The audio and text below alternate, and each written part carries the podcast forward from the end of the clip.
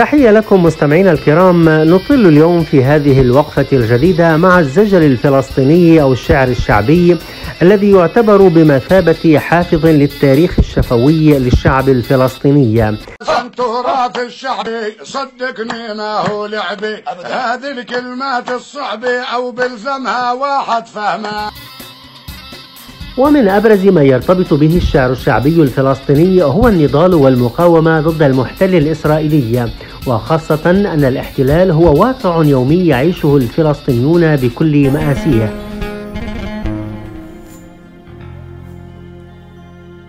بلادي بلادي وين ما كنا معاك نعشق أرضك ونعشق سماكي.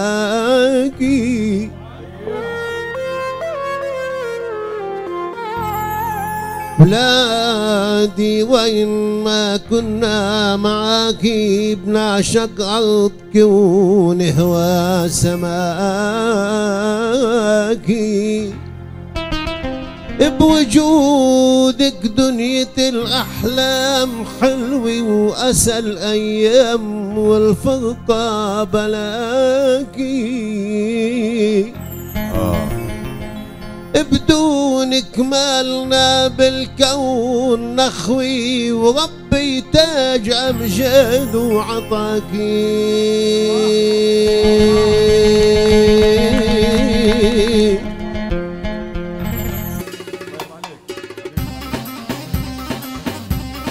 الزجل الفلسطيني مرتبط أيضا بالمناسبات الاجتماعية المختلفة من الموالد والأعراس حتى الزراعة والحصاد كما لم تغب الأحزان عن استخدام ألوان من هذا الشعر الشعبي.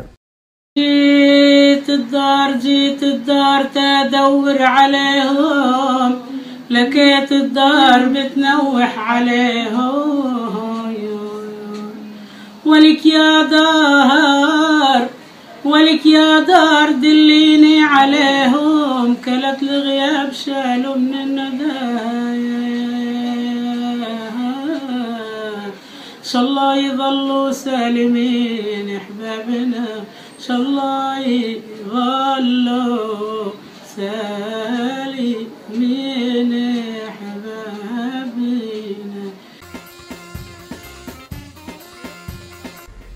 ويؤكد عاشق الزجل الفلسطيني أنه استطاع أن يؤصل مدارك الأجيال مقابل المحو والإلغاء والتدمير الذي تقوده قوات الاحتلال الإسرائيلي حيث كانت وما زالت تحاول النيل من الثقافة الفلسطينية. ولا بننسى أسرانا أي ولا بننسى مصرانا أو هذا الشعر اللي جانا بيغني كرمال الأوطان. الحي أسر الحرية والهم بنوصل تحية العزيمتهم قوية الأقوى من الصخر الصوان واستطاع كثير من الشعراء الشعبيين أن يؤصلوا المقولة الثقافية الفلسطينية.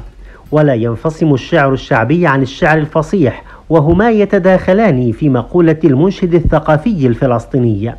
إحنا شعب فلسطين عزيمتنا ما بتلين على الأرض صامدين بإذن الواحد الرحمن.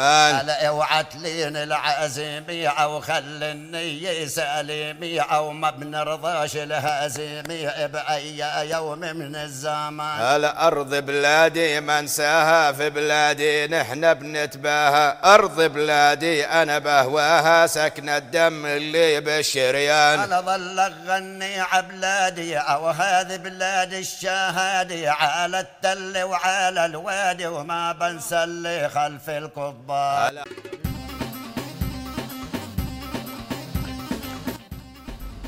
ويمكن القول أن الشعر الشعبي الفلسطيني مرتبط بالفلسطينيين في حلهم وترحالهم وهو متجذر في مختلف مناسباتهم. هذا الأمر جعله يزدهر وينمو مع الحدث يوما بعد يوم. وبالتالي فإن قضية توثيقه تنبع من كونه مرتبطا بالشعب الفلسطيني ووجوده. طاف يسعد مساء الحلو معالي الحلو محزون ردت مساءك ورد من أول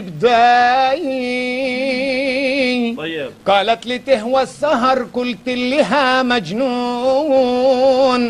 قالت البهوى السهر بعرف إله غاي. تفضل لعندي سوا نسهر لوحدي هون. ساكن لوحدي أنا ما في حدا معاي. ترددت خوف إبليس ليزلنا الملعون. قالت شو مالك تعا قلت لها جاي؟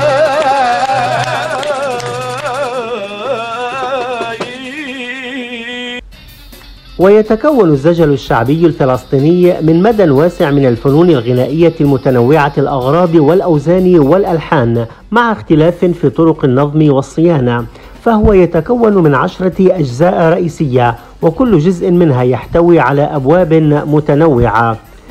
من أبرز تلك الأبواب والأجزاء العتابة العادية وتتكون من عتابة عادية مع ثلاث شطرات وخاتمة وأيضا العتابة الطولية وتتكون من عتابة مثمن على نفس القافية أي قافية واحدة أو عتابة مثمن بقافيتين وهناك عتابة مفتوحة لأكثر من ثمانية شطرات وأكثر من قافية.